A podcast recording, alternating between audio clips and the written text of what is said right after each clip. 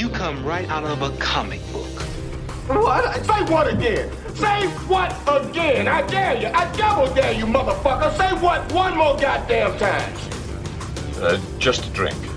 A martini, shaken, not stirred. You shall not pass! Get to the chopper! Welcome to Screen Mayhem. This episode, we are talking cult Christmas movies, and who knows what that means anyway. Um, I think we'll find some clarity in talking to our guests. So, first up, we have writer, poet, and educator Taylor Hunsberger. How are you doing, Taylor? Hi, I'm good. How are you? Excellent. Um, you are on the East Coast, so uh, you've got some snow, I guess. Not right now. Yeah. We have we uh, got snow last week, and it's still on the ground, but it's not snowing right now. So no guarantee for a snowy Christmas. No, it looks like it's gonna rain. Okay, that's what we get here in the Pacific Northwest, just rain. Um, but yeah, that leads. Uh, who would you have guessed is next? But movie man supreme himself, Paul Salt. Hey, Paul. Hello there. I feel like it's a bit of a step down from poet and educator to movie man. well, you know, you you choose your role in life. and I choose movie man. That is absolutely correct. And I'm I- I'm very happy with that description. Anyone I've ever met, and I am probably ten years older than you, and I've made it my life to watch movies. So, all I can say is it's really props, man. But yeah, you're no educator. no, I've never taught anyone anything. People are always dumber having spoken to me. oh, that's wonderful. Well, so what is a cult Christmas movie? Um, I do think it's a little bit open. So I went into this thinking because we just kind of just said it. So I was thinking in the beginning, like, well, I got to find all those ones I've watched that are cult and different. And you kind of threw that thing. It's like, why aren't they all horror? And I was like, oh yeah, all my cult Christmas movies are Yeah. pretty much horror films. And so I'm sticking with that. But there is that argument, and I just wanted to bring it up to see what you both think of it. That you know, the classic Die Hard argument, right? Is Die Yeah. Hard a Christmas movie? Is Gremlins a Christmas movie? Mm. Well, I think for me, there are two kinds of Christmas movies. There are movies that are about Christmas and movies that use Christmas as a setting. Right. So when we talk about Christmas films, we're uh, really talking about two different genres of thing. Um, and sometimes the movies that just use it as a setting are doing so, and in particular with the cult films, they're doing so in order to add a level of irony to whatever it is that's going on.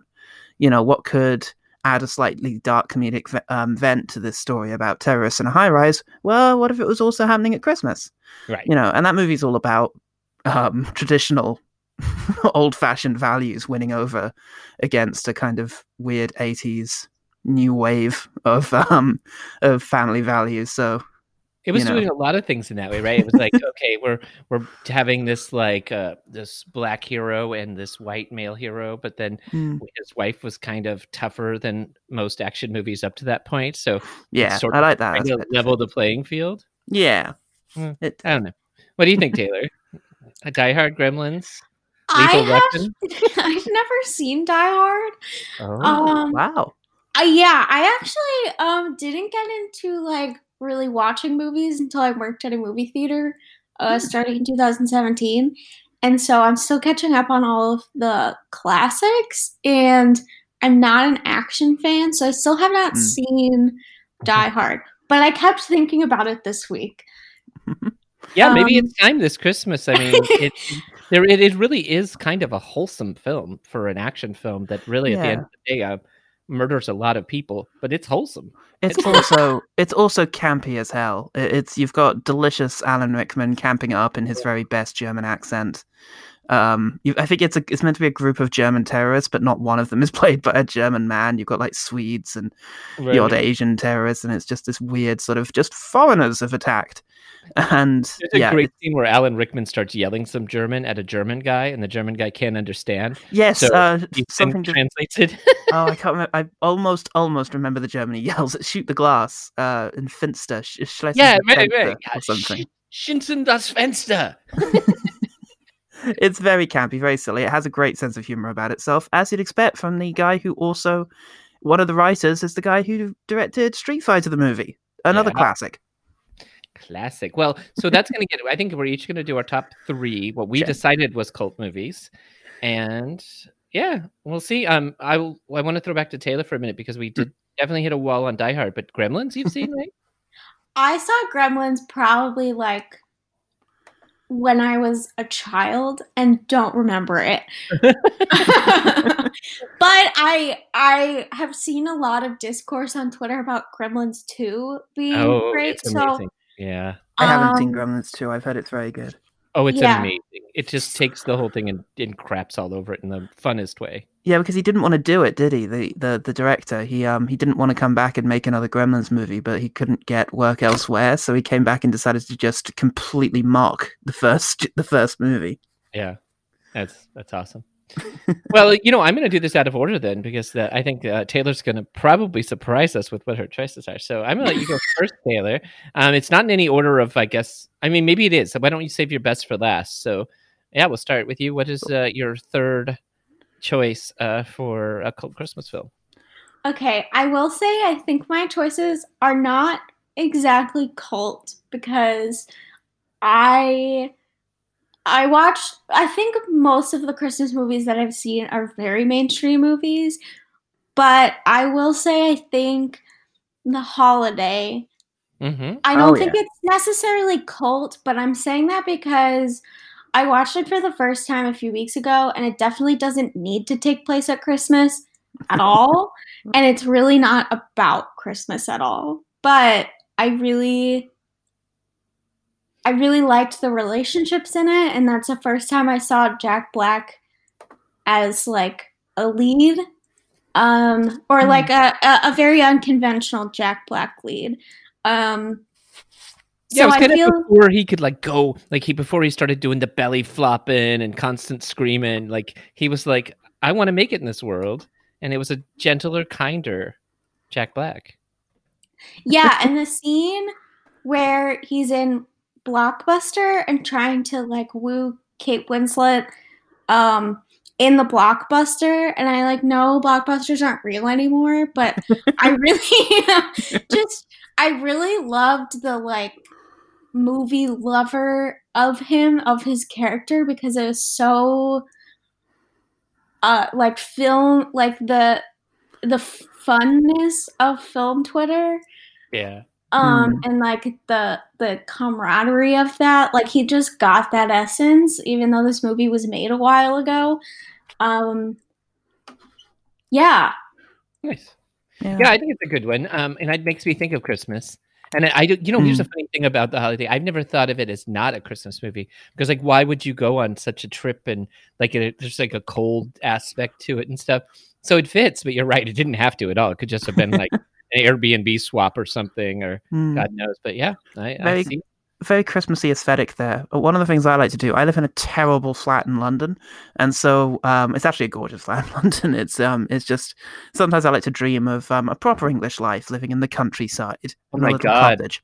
Right. So- we always picture. So sometimes I Google. Um, it- it's nice. I, I'd like for you to think of me very much as like being in Ho- Bag End right now as a wee ho- movie watching Hobbit. Unfortunately, it is not the case. Um, it's more Dickensian than that. I'm afraid, in the most depressing, depressing way possible. But in googling floor plans for cottage, so that I can imagine myself like moving around. Yeah. Uh, when you do that, the floor plan that comes up like first is the cottage from the holiday Oh, um, with its little layout. So I think there's definitely a sort of lifestyle porn kind of aspect to it. Of um, oh, sure. imagine if I could Christmas in a little cottage in the middle of, the middle of the country. Go down to the pub and there's beautiful people ready to talk to you. Yeah. Jude Law's there. It's everything you ever hoped for. well, cool. All right. Well, Paul, you're up. Number three. Okay. Um, oh God, change of tone. Um, I'm sorry to say that a lot of mine are horror as well. I wish it wasn't Yeah. the case. Um, yeah, I could have. T- I could have tried harder to go for some action movies, or um, you know, I, I did wonder: is there any Christmas sci-fi out there? And I could only think of the Christmas ho- um Star Wars holiday special with Life I- Day. I found one. They said it was a Christmas one, but I think it's more of a setting than about. And it was Right. about, um, I think it was Time Loop, which is usually my jam, but it it looked terrible. But yeah, I couldn't. The other one that always Mm. comes up when you look up sci-fi is the um, Santa Claus versus the Martians, which I know as a mystery science theater movie, right? Yeah. not a real. But I mean, you can get it, I guess, and suffer through it. Yeah. that's definitely an option for any sci-fi loving um, Christmas people out there. Um, okay, I'm going to go with Black Christmas, the classic. hmm assuming I'm not stepping on any toes, it's um 1974 Canadian horror film, and I am told that there's another aspect to this if you watch it as an American because those accents don't quite fly. um, apparently, the Canadian accents don't hold up. Although you do have some American stars in there. Um, I now suddenly doubt whether or not these people are actually American. Margot Kidder, Canadian American, fine, close enough. Um, Margot Kidder, uh, Keir I wonder about the lady, the old lady, because she had almost like a Jersey accent. You know, Oh, she's wow. the, Klaus, you son of a bitch. You know, you're looking for her cat the whole time. she might have been pitching a bit wide. Uh, you do also have Keir Dullea, seen here um, not in space, as um, I usually expect him to be. And John Saxon, the cultist man who ever lived. Bruce Lee, baby. Yep. Who died recently, right? Yes, he did. He Oh, died in 2020. Yeah. Yeah, that's right. Oh, God. Well, anyway, this is uh, yet another of his little contributions to the awesome world of cult, um, and cult horror in particular. It's, um, yeah, it's the story of a creepy serial killer who is in the habit of calling up a sorority house and menacing the people who live there. And um, a lot of it is dedicated to the search for his first victim, if I remember correctly.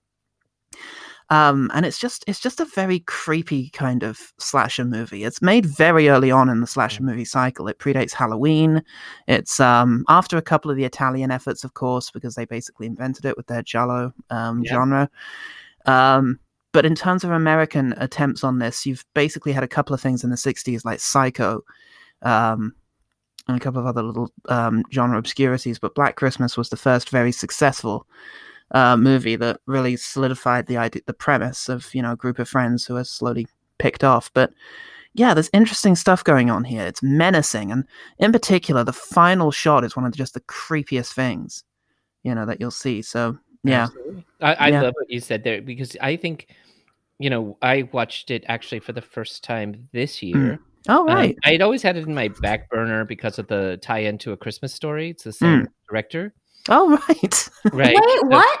yeah, yeah. The guy we love from A Christmas Story directed that. So I've always wanted to get into it, and I've always known about it, and I've seen all the scenes, but it wasn't until watching it that I really understood. And I think it's if I can say anything else, it, which it's so unique. I yeah, I love the creepiness of the prank phone calls and how he's saying Ugh. it isn't the classic what you'd expect, like "Oh, you're sexy, I'm gonna come get you." You know, he's like, "Where's the baby, Agnes?" and shit, and you're like, "What? Why? No." oh god, can't you just ask me what I'm wearing? This is horrible. Totally. Yeah, exactly. I'm just like, uh, forget Agnes. Uh, do you want to hear about my nightgown? Yeah. Who is Yeah, Agnes? Why is it important? oh god, yeah, and it's and the way in which it ties into Christmas, I think, is just this because it is there. It's all about the girl. The, the girls are planning their return home for the Christmas holidays, and some of them are planning not to return home, but to you know abscond with boyfriends and such. And there's a great feeling of finality that is interrupted, um, and almost all of them are experiencing troubled home lives. if I remember correctly, domineering fathers and um, pregnancy scares and um, whatnot. Yeah. And as a result, it just creates this idea of a dysfunctional little um, clique that these people are living in, which is what allows the killer to ultimately have so much control over the situation. Is just that they're not, no one is as close as they should be, and that sort of ties into a kind of anti-Christmas message of uh, beneath the sort of pleasant seasonal veneer. You've got these sort of deep problems which are exploitable by this crazy man. Um, and I think the the remake. There've been a couple of remakes, one in 2006, and I think one last year. Oh God, they're terrible. Yeah, I didn't see the one last year, but the one back in 2011 or so, the one that had Dawn from Buffy in it. Right. Um, the problem with that one was that it just explained the killer. It went into real detail onto who he was and his childhood trauma and classic naughty slasher movie mistake of just, I know what'll make him scarier if we ex- explain who he is. Yeah. Yeah. When, like, and no. another thing is the, the actors in the original are just the. I mean, aside from Margot Kidder, who was really big, she's drunk the whole time. It's Oh yeah, kind of unknowns, and it feels real. Where there's Yeah. nothing quite like getting all of these, you know, B-list actresses that are just up and coming and shoving them in something that, that maybe they weren't really set for, and then it just feels phony. yeah, and I do love Margot Kidder in this. Incidentally, she's immediately as sassy as um she ever was in in, in her roles, and she has that great sort of yeah that toughness that comes very naturally to her which i really liked she died recently as well right oh Yeah. god it's I a think that- depressing film to have brought up sorry You're like, yeah, the one with all the dead people. But that just is going to keep happening to us. I mean, But yeah, Taylor just wrote about this. Uh, it hasn't posted yet. Hmm. That's on my back. so uh, when Oh, wow. when Matthew asked me to join the podcast, I didn't know a lot of cult Christmas movies again because most of them that I've seen are very mainstream. But I love horror, so I did watch Black Christmas. Um, and I when I was watching it, I didn't realize that it had come before Halloween. Um, and I think it subverts a lot of the slasher tropes, even though they didn't exist yet, which I Mm. I hadn't realized when I was watching it. Um, I just like after I watched it, texted my friends who had seen it um, about how the final girl wants an abortion and how a lot of the women in the movie are directly going against. I mean, like as sorority girls, I don't know if Canadian sorority girls are different than American ones, but the, the stereotype is that sorority girls are um, promiscuous and There have when- fun. yeah, they they they like don't follow traditional like nuclear family roles. Um I mean, I feel like that's more of a thing now that they do, but in in this case, um I feel like they were all trying to like escape um Mm. traditional family roles and uh, are killed for it and then like the way that um claire when she's killed is like put in a rocking chair with a baby and it feels Mm. like the killer is very much trying to put them back in those roles and i mean i didn't think about it until i was talking right now but there's also like a queerness to Mm. sorority houses and like uh is it barb who has a choker and bangs which is like very queer um not that they like give off that vibe at all but like it is there are a lot of slashers where there's like a co-ed cast and this one is all women except for Oh, that's a good point. the um the the two men who are trying to hurt them because um like is it Jess? Jess is the final girl. Her boyfriend is also like they suspect that it's him but he's still violent against them regardless of whether he's the killer so hmm.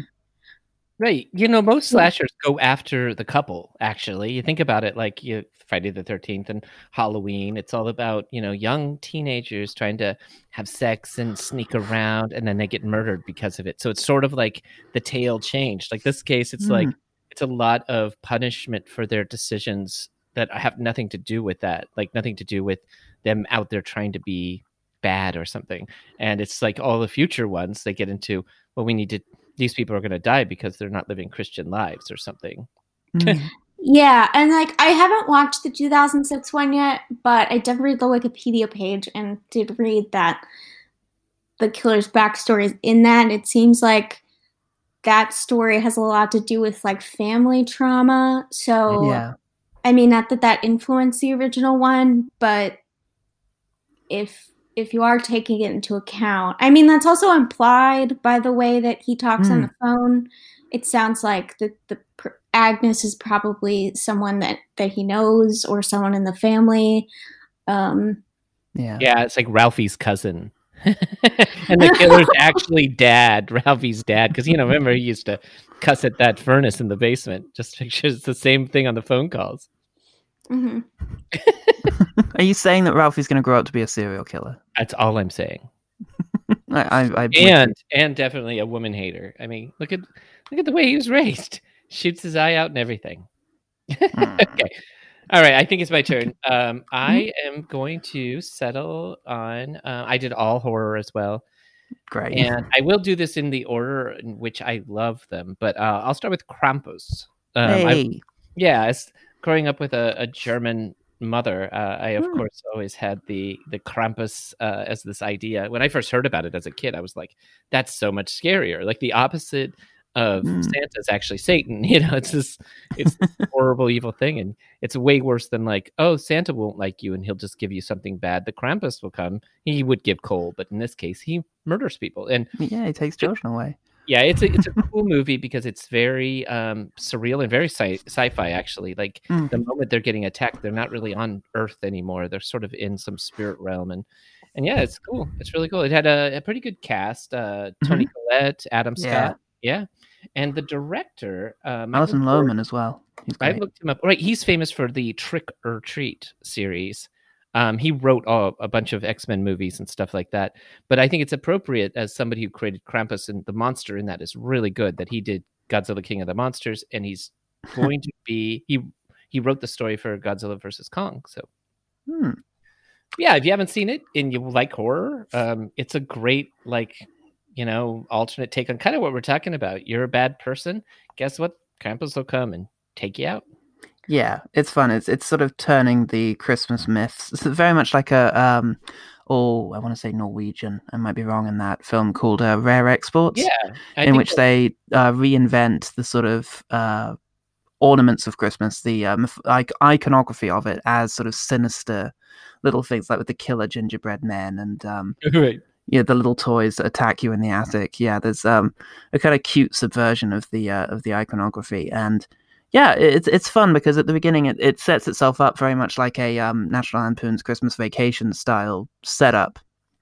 You know, with the chaotic family getting together, and then forces them into this survivalist situation in which um, they have to try and come together and and um, fairly quickly fail to do so. Um, And what I would in- throw out is you, what you said in the beginning. This one's about Christmas.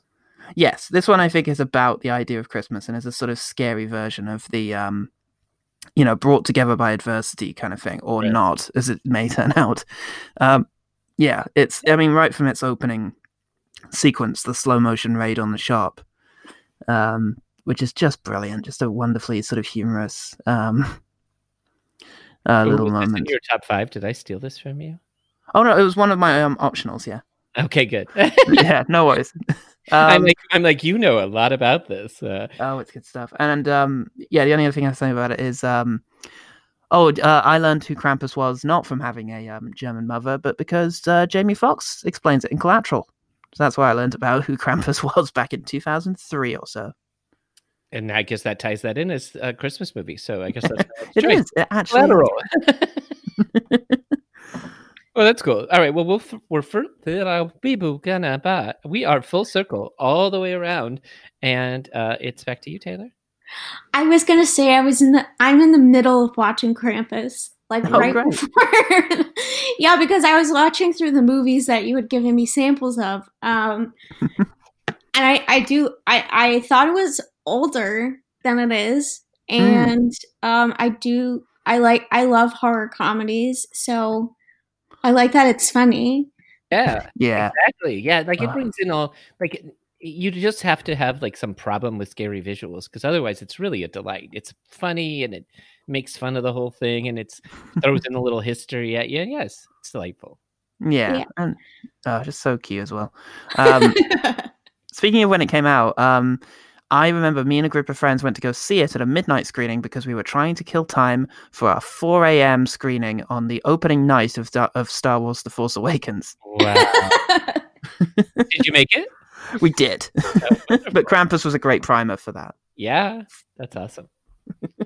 well, cool. Um, yeah, Taylor choice number two. And I'm sorry, you're right. Uh, if you uh, if I jump ahead, it's just because I try to keep the schedule going. But Mm. jump in and just uh, throw in your stuff, and I try to clean it up. That's totally fine. Um so my number two is Jack Frost. Mm. Um, not the horror movie, the one Oh. with Michael Keaton.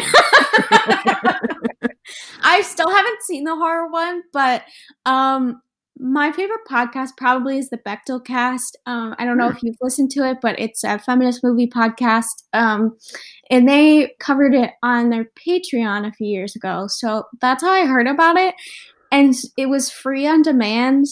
Um, this week and so I watched it because I was going to write about it and I did but it ended up being a disaster because um it's just a very weird movie and the whole thing is unsettling. Um the puppet is very scary. It's like a Jim Henson puppet. It's not CGI. Um Yeah. And I think the Bechdelcast said that the the like puppet is the first thing in the Jim Henson exhibit, like it's in the entrance. Um, to keep kids out of it. um, and like one of the kids in the movie has like spiked blonde hair, and the kids have like war style snowball fight. Michael Yep. Keaton is like in a rock band that sings Frosty the Snowman, but like as a rock band, and he has one earring and eyeliner, and conveniently dresses exactly like a snowman before he dies. Um, and also, the whole movie is supposed to teach you that he's a bad father, but he really is not a bad father. He just missed his kid's game one time. Yeah. Um, Wait, didn't then- he have like a subplot where he wasn't fixing the house quickly enough? I don't think. I mean, like, I could have missed it. I did fall asleep at one point, but yeah, um, I think his wife was really, really on him to finish up. I might be confusing it with Mr. Mom, but I don't think I am. I think there's a scene in Jack Frost where um, his wife is like so mad at him because he never finished this addition to the house, and that's also what made him a bad husband and bad father. And I've always laughed at that because I've remodeled the house and it's miserable. It's miserable, and you never get done. So I was always just like, great. I guess I'm a horrible, horrible human because Yeah, when you never- die and come back as a snowman. it's- because I never terrible. finished that tiling job on that bay window. Fuck you, Matthew. uh, yeah, I just like cannot. I just like don't think I knew what I was watching. That that when after he dies, um, the next Christmas when his kid goes to build a snowman, it's the entirety of Landslide plays while Oh, he's God. building the snowman. um, it's just a it's a really wild movie, and I love bad movies. So Hmm. Yeah. um, I think that's one I'm gonna keep watching now. It also really has nothing to do with Christmas. Like Christmas is happening, but it just needed to be snowy outside. Yeah, totally. Well, do it.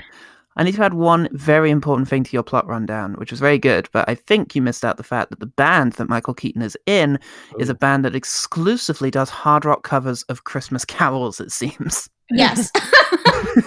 is he what's he doing at the beginning? Is he doing Jingle Bells? No, I can't. no, it's Frosty the Snowman. it is Frosty the Snowman. Yeah, Amazing. What what foretell what um what do you call it? What portents, you know, um foreboding, a masterful foreboding on behalf of the director. But the audience are just loving it, and I love that. Mhm. Yeah, and I'll just shout out. Um, this movie really was creepy, but come on, you, you know everybody really wants to watch the horror Jack Frost, and that one is glorious. It is dark and gross and weird, and it hits into mythology that it should never have about like chemically enhanced snow and murderous snowman. It's just beautiful. That's not Maybe the one where should have a snowman murders. the two snowmen coming after somebody. That would be Is awesome. that the one in which a snowman murders a woman in the shower? yes. Oh god. Oh, Yes. Or it could have been part two or part three because there are a number of them. But oh god. but yes, that's the series that has that. There's also like these enhanced um, um, snow pick ice things that can you can be thrown. I don't know. It's just it's amazing. Can I just say I pulled up the Wikipedia for Jack Frost and um, a little bit of trivia. Three of Frank Zappa's four children appear in the film, including Moon Unit. oh yeah. I, I I told my friends. I texted them while I was watching it because I couldn't believe it was happening. I said, "Did you know that Frank Zappa has kids and these are their real names?" Moon Base Yeah. Alpha.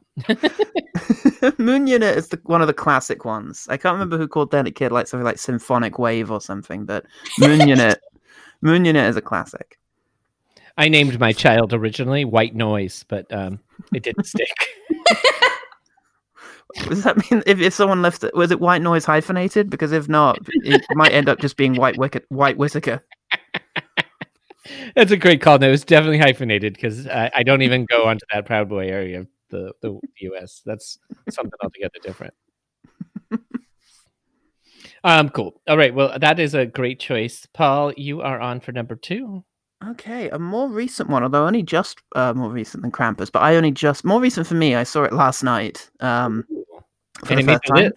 Yeah. Yes, it made the list. I wanted to include it because it was very, very good. It's called Better Watch Out, Oh, you just stole my number two. Oh no! Do you want to take it? I've got others. No, no, I want to hear what you have to say about it because it's a great film. It's And a I very will- good film. I will was- talk about Die Hard next. Okay. okay, or whatever. I'll I'll figure it out. I I also on my could use if taken. I had Krampus and Nightmare Before Christmas. So you Yeah, no, no. You take this. I'd love to hear what you think of it, especially that you've got a fresh view of it. And I just Yeah. fabulous. So Well, I loved it because it starts off as this story about. I, I don't want to spoil it, of course, because it's a movie that really is. It's one of those great movies where it sets up that it's going to be one thing and then twists and it's about something completely different.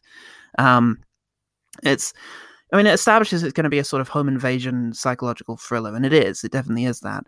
Um, it just has this wonderful twist partway through as to who is whom.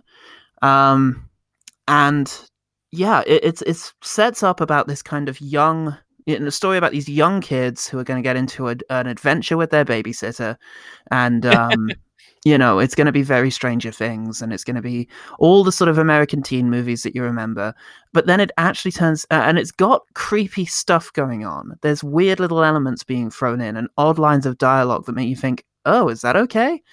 And then it turns out that that's all being done on purpose. And what this is is a complete deconstruction of that story, um, in which you really, yeah, it, it- it's very gratifying for people who have grown up with really gross romance in um, a lot of their sort of cult movies.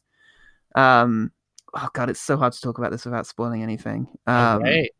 But it's got it's it's very tense. It plays out kind of like Michael Haneke's Funny Games, but with a much more satisfying uh, conclusion, I would say. which you know is one of my favorites. Yes, I do know that's one of Yeah. your favorites. It's a film that I admire more than I like.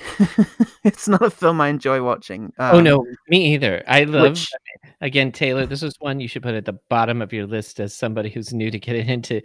Never, Funny Games. yeah, don't put funny games anywhere near the top.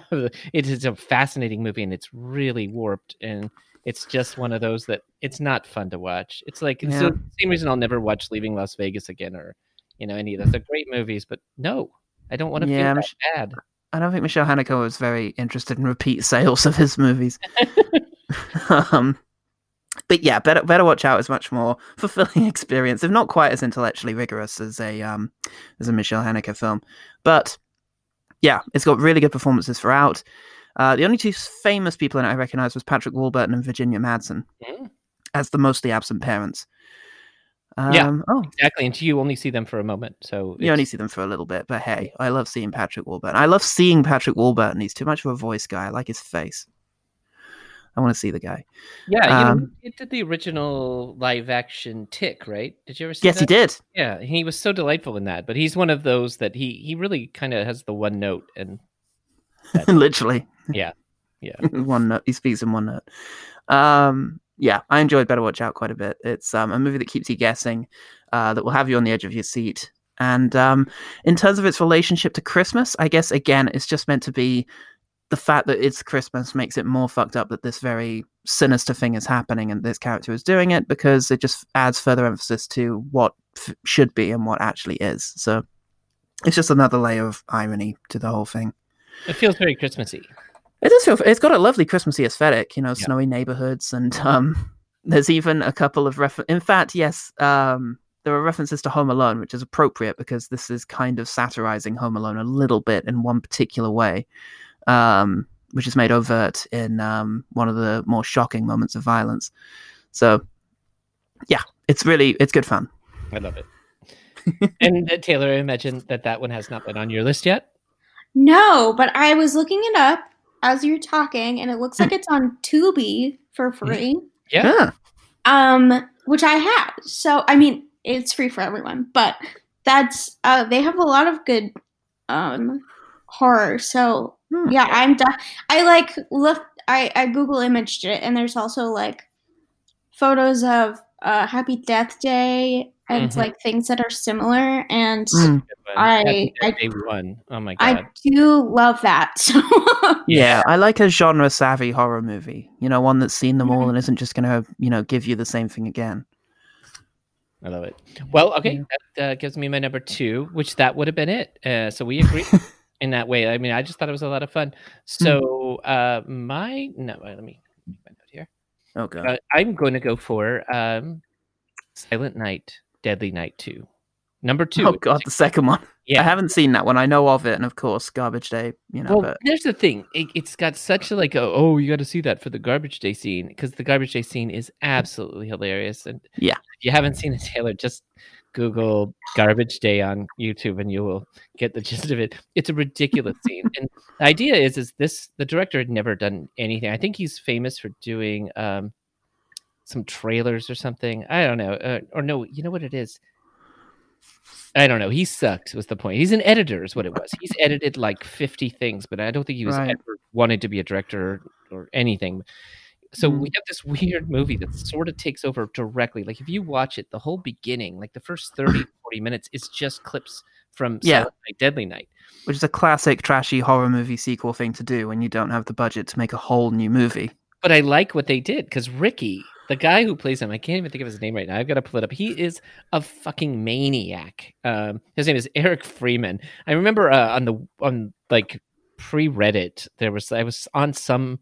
I must have been on MySpace, and there was this call back in the '90s of we need to find Eric Freeman because he disappeared after this, and there was all these these stories about what could have happened to him, and finally somebody who knew what was up got him to join in to you know a thread and and just say yeah i'm okay i'm here. Yeah i just stopped acting a long time ago and also leave me alone.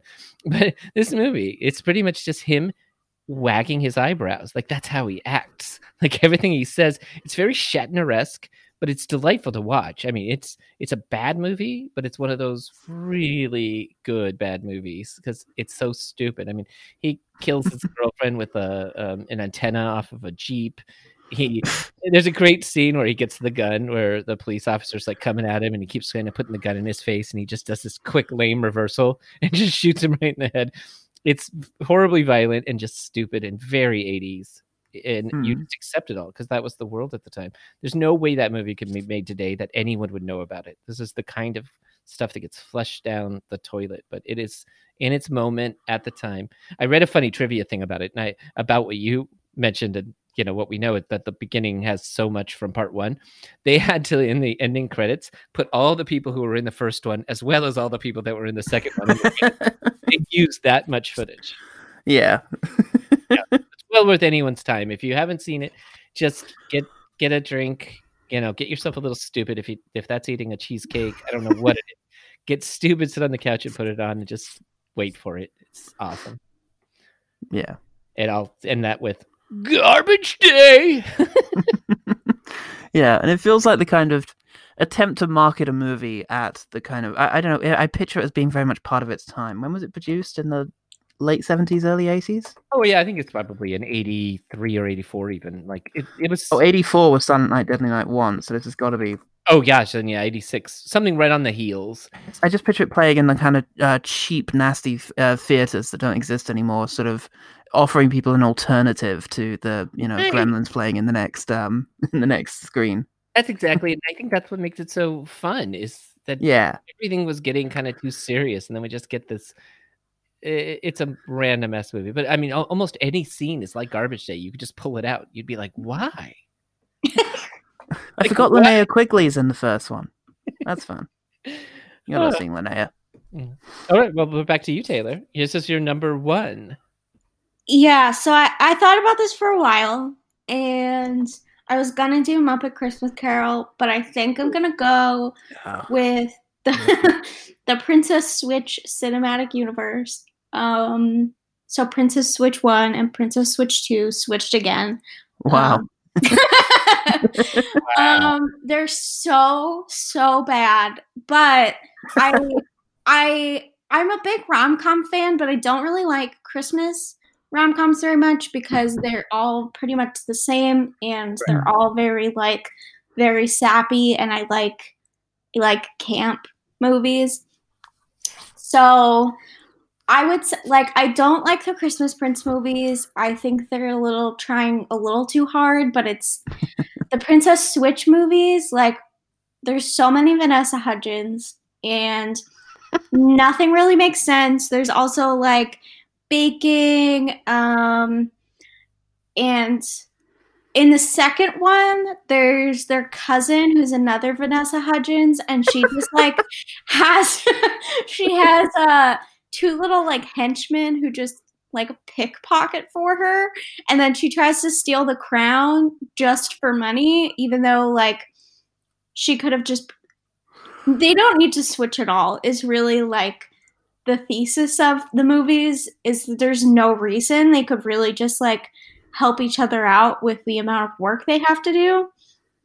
Um none of them really seem happy in their relationships but I don't know. There's something there's something so fun about how terrible that they are, and I keep I hope they keep coming out. I guess that's all I have to say. It's gorgeous. It looks brilliant. I, I just pulled up the Wikipedia and the plot summary just switched again. Says, unbeknownst to both women, a third lookalike, Margaret's evil cousin, Lady Fiona. and I just love the idea of the evil cousin. I want to Yeah. be somebody's evil cousin. Right. It so just- of the old days. they it's just like the the Netflix Christmas movies. I haven't seen all of them, but the rest of them seem like pretty reasonable. Whereas these movies, and then also The Night Before Christmas, which is the other Vanessa Hudgens Mm. Netflix Christmas movie, none of them have any rational plot. Like they they really went out there for these, and I I li- I like that. I know what you mean. You know what they are? They're like a level higher than some of the other garbage garbage. Like when I have a 15 year old, but when he was pretty young, he'd Hmm. like always find a Christmas movie that he wanted to watch. So there was this one, and it's this genre. Anyone who knows, anyone who's ever had a kid knows. Um, there's like one called the Christmas Puppy, and you know there ends up being like a dog in it, but it has absolutely nothing to do with the dog. They put a puppy. Oh my god, Matt, this is terrifying. Yeah, no, Um, they're really terrifying. For one good thing, we reviewed a Hallmark Christmas movie for the And- first time. You know what I'm And talking it was called um, A Christmas Wedding Tail, Tail T A I L.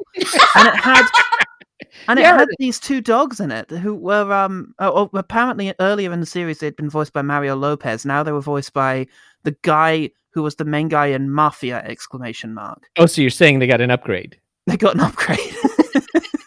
yeah, you- Mario Lopez. Mario Lopez. No, but it was it was about these. It was supposed to be about these dogs, but they do nothing in the movie except occasionally have a sassy line. And you're telling me this is like typical for the genre? It is. It is. Yeah, there oh are a bunch. Of, god! I started the other morning. I was up really early. I I have like two weeks off, so I was already getting into it. I went for like one of those channels that I get free on my TV that just advertises to me, and I watched A Kiss for Christmas, and it was this pile of shit with no actor you've ever heard of. I think Right. Jana walked in at one point and she looked at the screen and she was like, "Hey." That guy was in ER, and I was like, "Yeah, probably." You know, Yeah, sounds about right. That's how we roll around here. Yeah. Nobody's how- nobody's. And they're gonna kiss at the end, I guess. So yeah, I'm that's how ER is. You either become George Clooney or you're going to be in a Christmas kiss. yeah, you got it. All right. Well, that- one that's- other thing is there is a Absolutely. Hallmark movie just coming out, which has Mario Lopez uh, playing Oh, Colonel yeah. Sanders. I watched it. You watched it, the romantic comedy Recipe for Desire. Didn't make it Yeah. to the top three. Oh, oh, yeah. I like didn't even think about doing that because it just came out last week. But um, I have two friends that I watch um 911 with every week. It's a like really campy Ryan Murphy firefighter show. Wow. And we it's also bad, but has nothing to do with Christmas. Um yeah. however, we, I was like scrolling on Facebook as we were on Zoom, and I'm part of like a bachelor fan group, and someone posted about this, and we were like, How is this real? Is this real? And we looked it up and it was real. So we Yeah. recorded it and watch it together over Zoom. It's 15 minutes long. It's and it, like the the Colonel Sanders part wasn't the the weirdest thing about it. Would you Whoa. would you say it was finger looking good? Oh, oh, it was so good. We wanted it to be longer.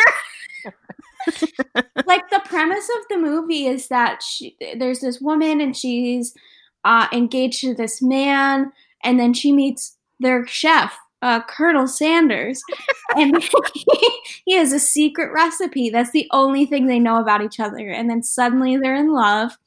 But Right. turns out her fiance is also sleeping with her mom, and then her I was going say mom. also sleeping with Colonel Sanders. No, no, no, no, no. They're all mad that she's in love with Colonel Sanders instead of her fiance. And then they all kidnap her best friend and tie him up and then hold him hostage. So Shit.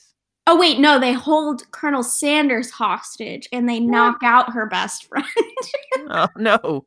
But you know, true Um, story. Uh, Colonel Sanders, when he first opened a restaurant in Kentucky, it wasn't called that; it was called something else. But he had like 120 things on the menu, and he hired some people to come in and help him, like because his chicken was good. And the first thing they were like, you know, like let's scale this down. You only need like five things on the menu, and that was Get like rid of the pizza. that was his success. And need you to le- lose the dim sum. It's just yeah, not. it's just like, dude, you know. I think there's a there's an episode of uh, comedians and cars getting coffee, whatever. It's the one with Will Ferrell, and uh, he and Jerry go to this like uh, it's like a Greek restaurant. And one thing that Will Ferrell says is he picks up this thick menu. It's like twelve pages, and he just says, you know, with a menu like this, they do all of it really well. Yeah, that's a good point. Yeah. I love the best best places or best fast food places anyway. Just have a few things on the menu, but I can't But believe it's that- real. First off, I saw the advertisement for it. I knew it Oh, was a God, short. yeah. Now we know it's real. I didn't realize it was 15 minutes. I really hope that they had. I know Hallmark. They could have scre- uh, squeezed out a 15 minute into feature length easy with Dude. just shots of a vineyard, If they dogs have running dogs, around. If they have dogs that can talk three times in it and make it a two hour movie, they could have done this. I bet you KFC was like, well, this is a joke. it's Guys, it's technically um so it's it was on Lifetime. It's a mini movie and it's considered Right. like a, a movie commercial. Um but it has Like- little to do with KFC. There's chicken in it two times. It's mainly about how the lead woman's mom is sleeping with her fiance. Oh my god! wow. It was So it's like. Machete. It's like a fake trailer for Yeah. a Colonel Sanders movie. Yeah.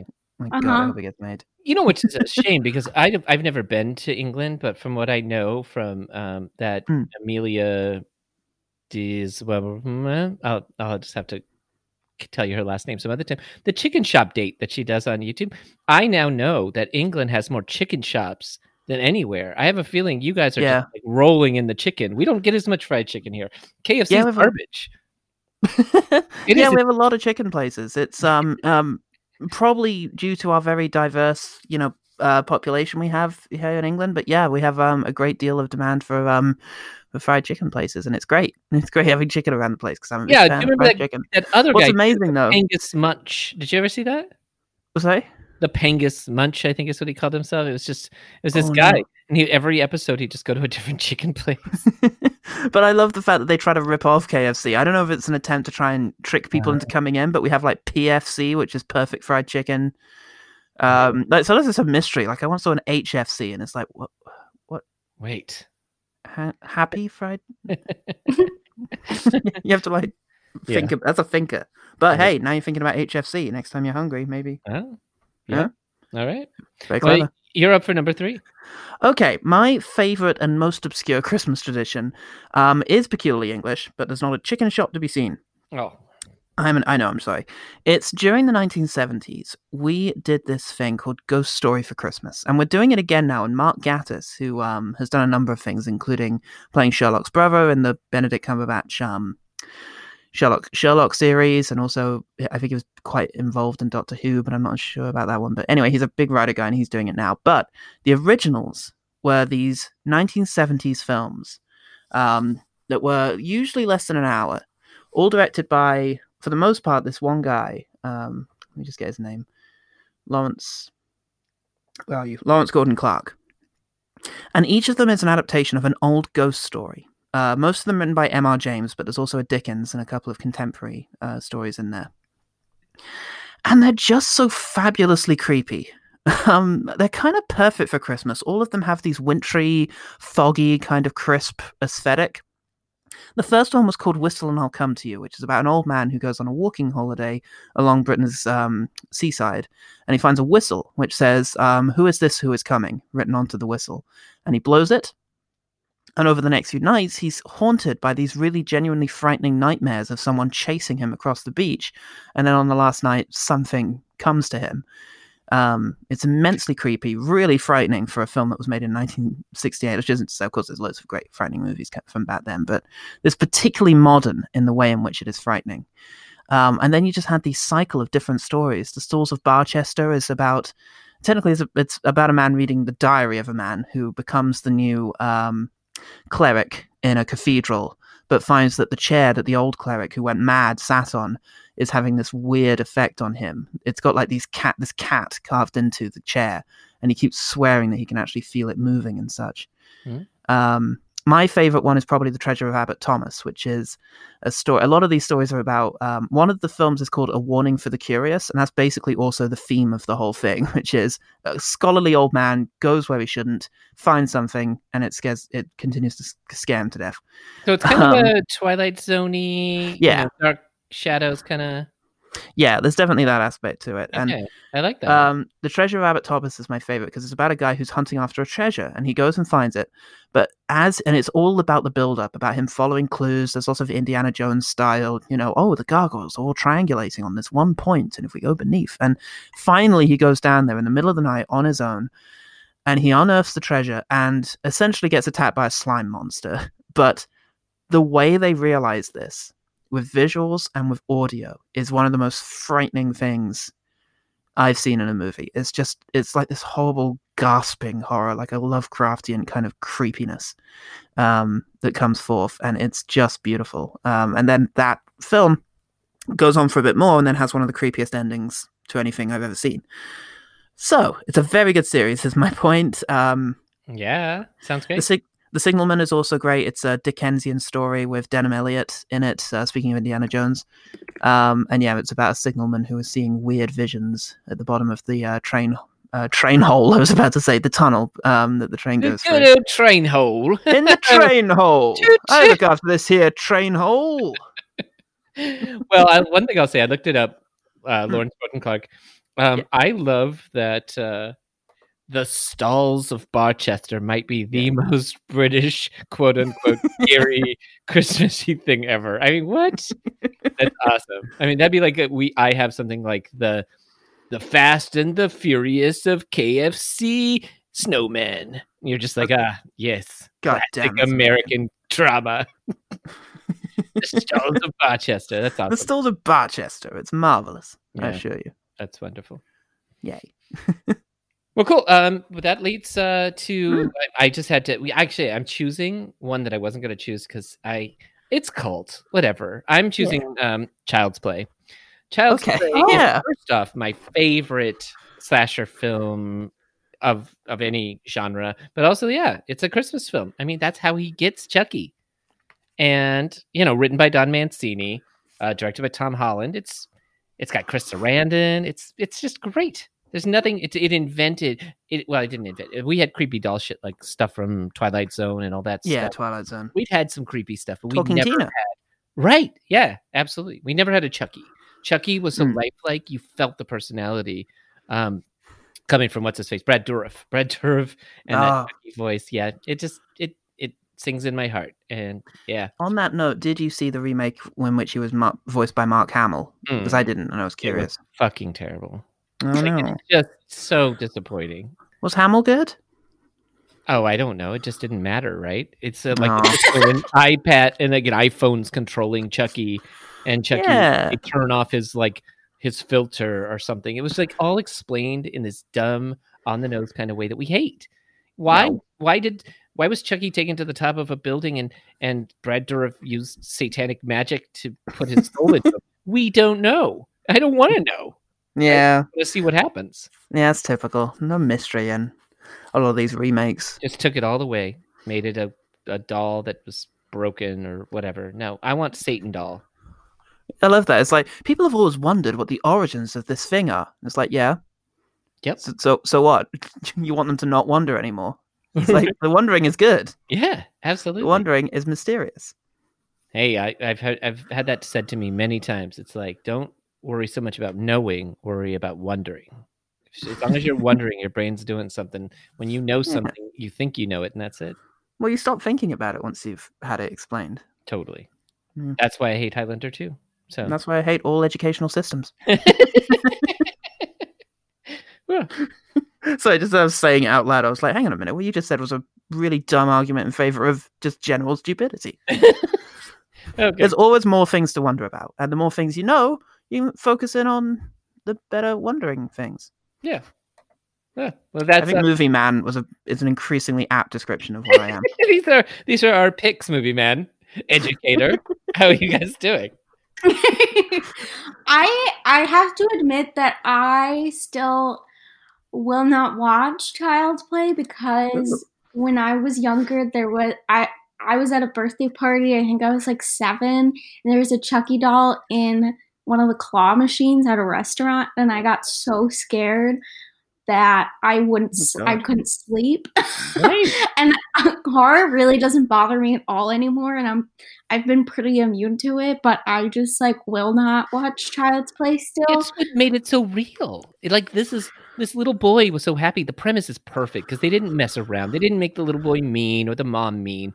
They were this Hmm. loving family, and there's this cute scene where he makes his mom breakfast and he pours the cereal and everything, and it's just all so oh endearing, and your heart hurts. And then all he wants is this little buddy to be his only friend. He just wants a friend because he doesn't have real friends. There's something really nice about the mom kid relationship in that because it's a single mom and she's having to work really hard to get her kid the things that he wants. And not only does she succeed in doing that, but you know, when this immense threat comes, you know, comes up, if I remember correctly, I haven't seen it in a little while. She does believe him early on, right? And then it's sort of them versus the police and such in terms of getting For people sure. to I believe mean, him because Chucky- she Chucky goes to burn it Yeah, he super doesn't early on. around. He's like, "What? You're not burning me." Yeah. stabs her in the hand or something. She's like, "Oh shit!" so I like the fact that it's sort of, yeah, her and her kid, and you know, she's going to be able to solve this problem as well. And eventually they manage it, although not sufficiently to ensure that there aren't now six more sequels or whatever.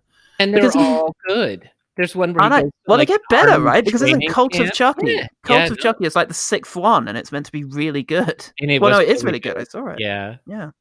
yeah. They went all through it. They like eventually had like this uh, genderless child who was also a murderer, and Mm. classic lines like um, the little boy says to Chucky, he says, "Well, mo- mom says," which was Jennifer Tilly. Mom says that Yeah. violin violence is bad. And he's like, "No, she meant violins are bad. Violins are bad." yeah, it's very cheesy, and if I remember, it eventually becomes quite progressive in its own little. Absolutely. Yeah, yeah, no. It's very sort of you know love positive. Even if two murderous evil dolls want to love each other, then yeah. you know who's to say? And if and they make men- their they make their little child who has no gender identity and which is very uh, a very modern idea and that he has to deal with those sorts of problems and yeah, and he he, get, he gets over it and he, he accepts his son. It's it's it's really weird how good some of the sequels were. And I think if I remember correctly, even though they've rebooted it, they are still continuing with original Chucky cam uh, cam uh, canon, right? With Brad Dourif. i mean they weren't done they just decided to reboot which is terrible i mean we saw Well, I think they're still going, if I remember correctly. Let me.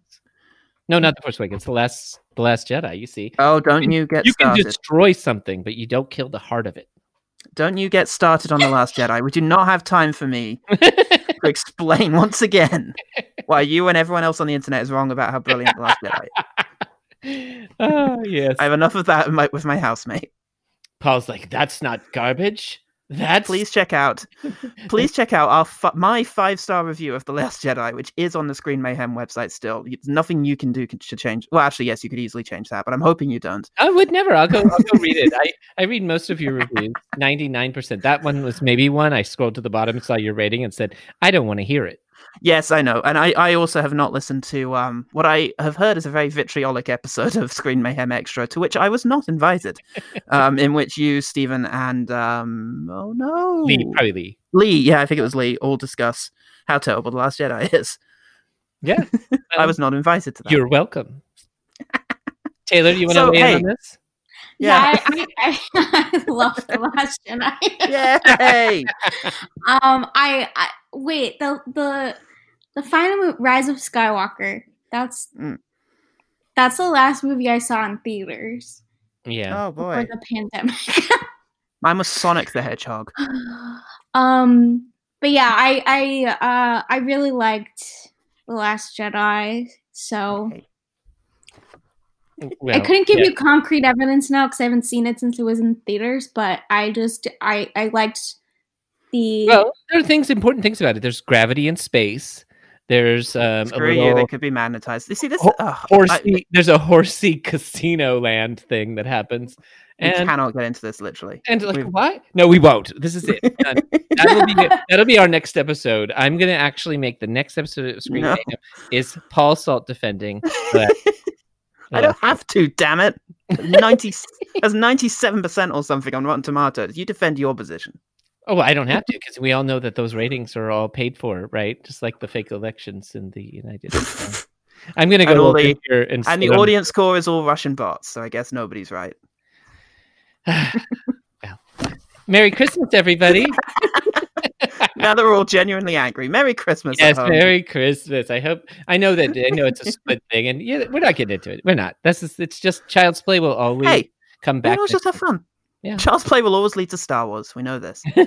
and Uh, all just ha- okay. it's all just a bit of fun. summarize it up. I want to hear. Uh, let's start with Taylor because we started with you originally. What is your absolute favorite non, no genre needed, just Christmas movie? What is your No. one every year you go to? oh oh wow. Okay, I put you on the spot. You want a big one. I don't know because I don't I don't watch a lot of Christmas movies, um, and I haven't in a long time. Um, but I yeah I think it I think it's Muppet Christmas Carol. Um, I got Yeah. really into the Muppets this year. Uh, they've been a good go-to since I've I've been using my friend's Disney Plus and watching all the old Muppet movies. Oh my Um, god! Oh my god! You know, it's because of your review of the the Muppet movie that I got it again, watched it again, and it was really my like one of my highest movie points in like the last four months. That movie, is Beautiful. all of joy and cameos, and just it's so Yeah. comforting and nice. I hadn't seen it in probably twenty years, so Mm. it was so cool. Yeah, um, i i don't know if you're familiar with Super Yaki, the the t-shirt company, but they're my favorite, and they they like love the Muppets, and they always tweeted about them. And my one friend also loves the Muppets, so I was like, okay, I'll go watch the old Muppet movies. And I watched A Christmas Carol when I was younger, but I was also part of a production of Christmas Carol a Mhm. few years ago and it's made me really not like it because I've just like I know the script. We had like a hundred something performances. Mhm. Um but the Muppets Christmas Carol is so good. There's a scene where Rizzo the rat gives Gonzo a little kiss on his beak and it's so Aw. cute and I love it.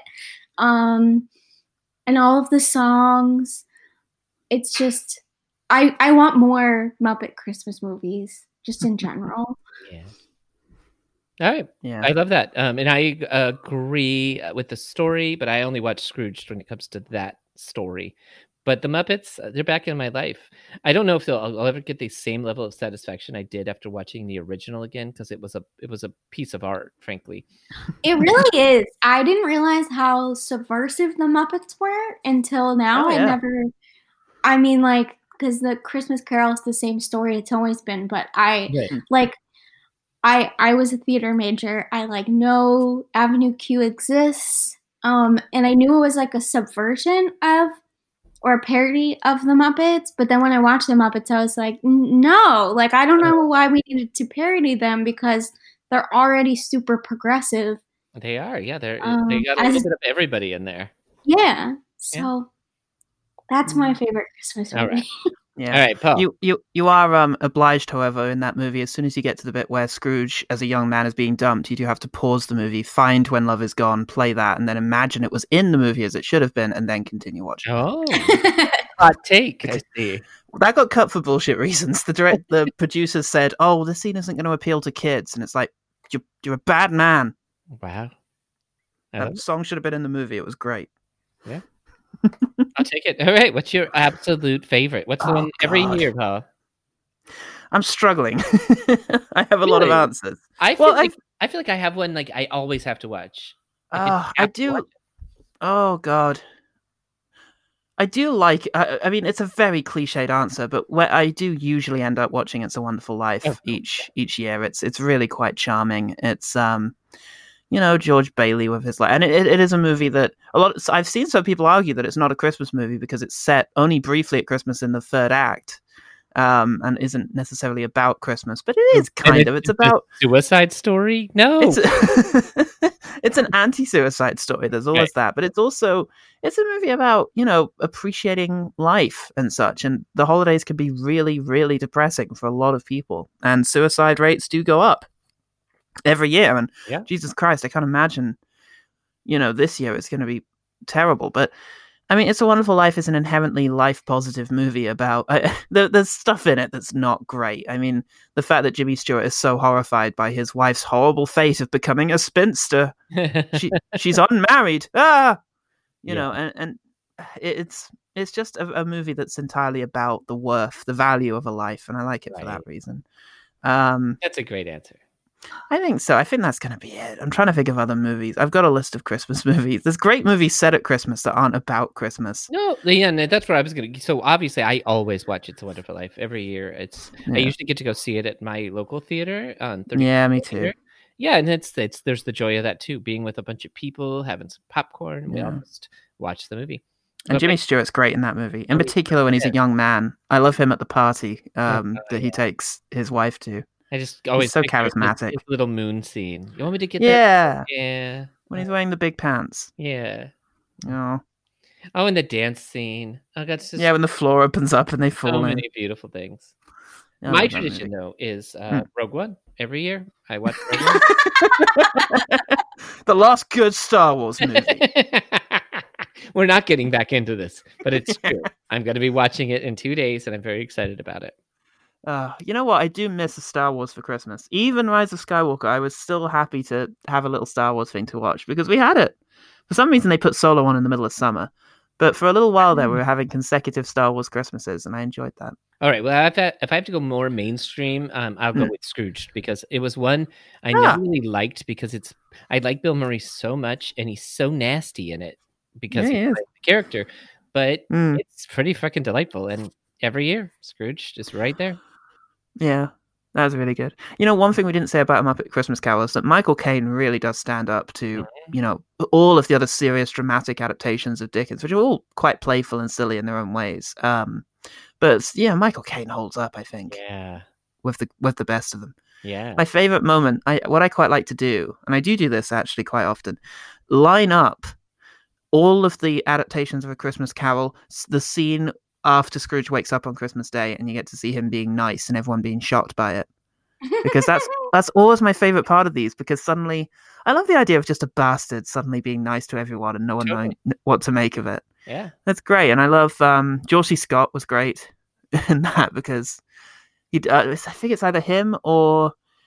I forgot he was um, it's him or Alastair Sim who do the thing where No, they they they're got it. talking to Crat, uh, Bob Cratchit, and he's going to give him a raise, but he's pretending he's firing him, and he just like can barely contain himself at how happy he is. He's give, he's actually going to be nice to him, and I love that. I love it. Well, those are our choices, people. Um, let us know whether you agree or not, and hopefully, we gave you some new uh, fodder for your thoughts. And Uh, please fill our Twitter with what you feel about the Last Jedi. It's um it's what Twitter needs, I think, is more Star Wars takes. I don't feel like anybody ever talks about it, right? Nobody talks about it anymore, and I think we should. Ah, that's lovely. Um, cool. So, Merry Christmas, everybody. Merry Christmas Merry Christmas. and Happy Holidays. Oh, yeah, and Happy Hanukkah. Have a good Diwali.